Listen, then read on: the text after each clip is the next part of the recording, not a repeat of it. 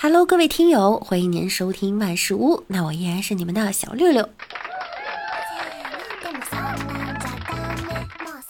下下下周就要立秋了，还有四个多月就要跨年了，明年又要举办奥运会了。时间呀，就像开了倍速，真的过得好快呀！今年我还什么都没干呢。问个问题啊，你们攒多少钱了？当代年轻人的错觉，卡里面三五万都掏不出来，却觉得百八十万那是小钱；二手奥拓买不起，却天天看保时捷、法拉利。明明啥也不会，还不想学，却觉得自己以后必成大器。虽然没什么钱，但总觉得呢，用钱能够解决的事儿，那就都不是事儿。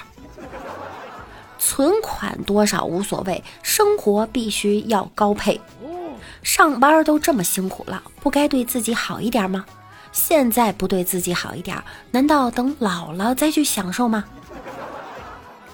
别人都买，我不买，怎么好意思约他们出来？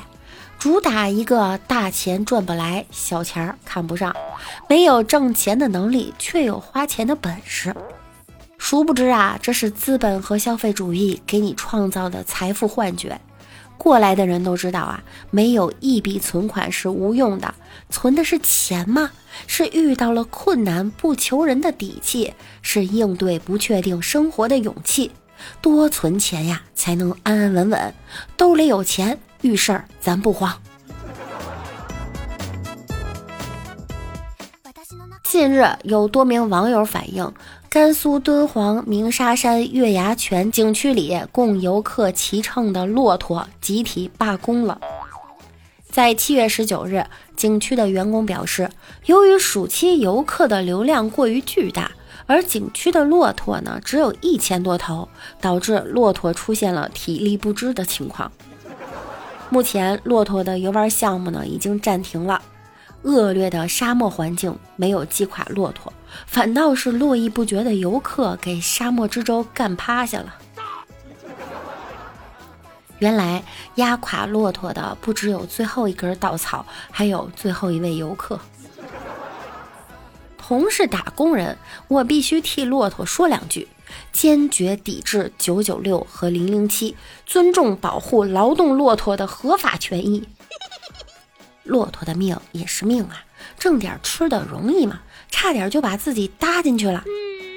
也劝大家悠着点哈，咱不能光逮着骆驼霍霍呀。实在不行，坐观光车也是可以的嘛，比骆驼快的同时呢，还舒服。近日啊，有广州一个网友晒出来自己公司三百元每月租给员工的房子。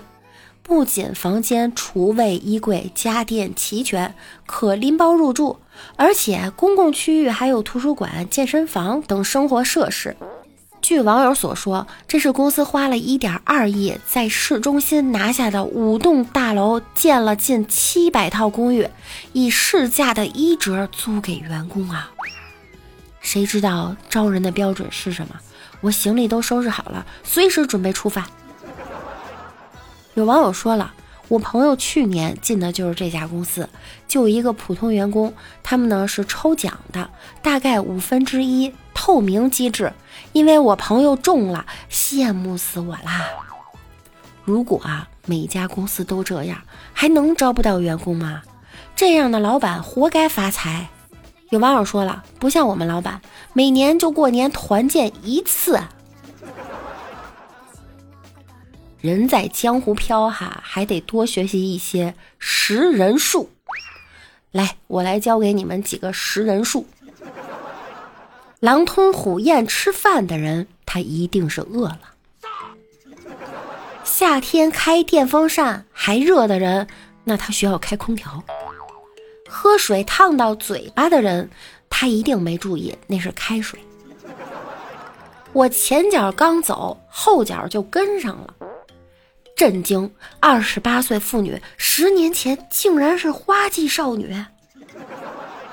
哼听君一席话犹如庄周待净化震惊零零后没人活到二十五岁。好吧。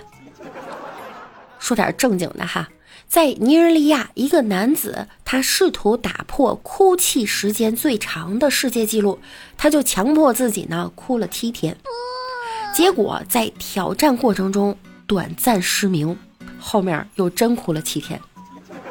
不是后面这是我瞎编的啊。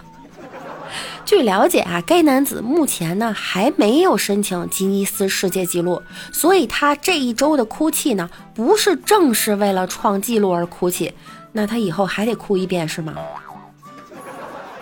这男子一周以来不间断的哭泣，导致他经历了头痛、眼睛浮肿和脸部肿胀，甚至失明了四十五分钟。哎呀，不懂就问啊，打破这个记录他能干嘛呀？给发工资吗？至少他失明那会儿啊，应该是真的想哭了。好啦，本期节目呢到这儿又要跟大家再见啦。今天是周末啦，六六提前祝大家周末愉快。那我们下周再见啦，拜拜啦。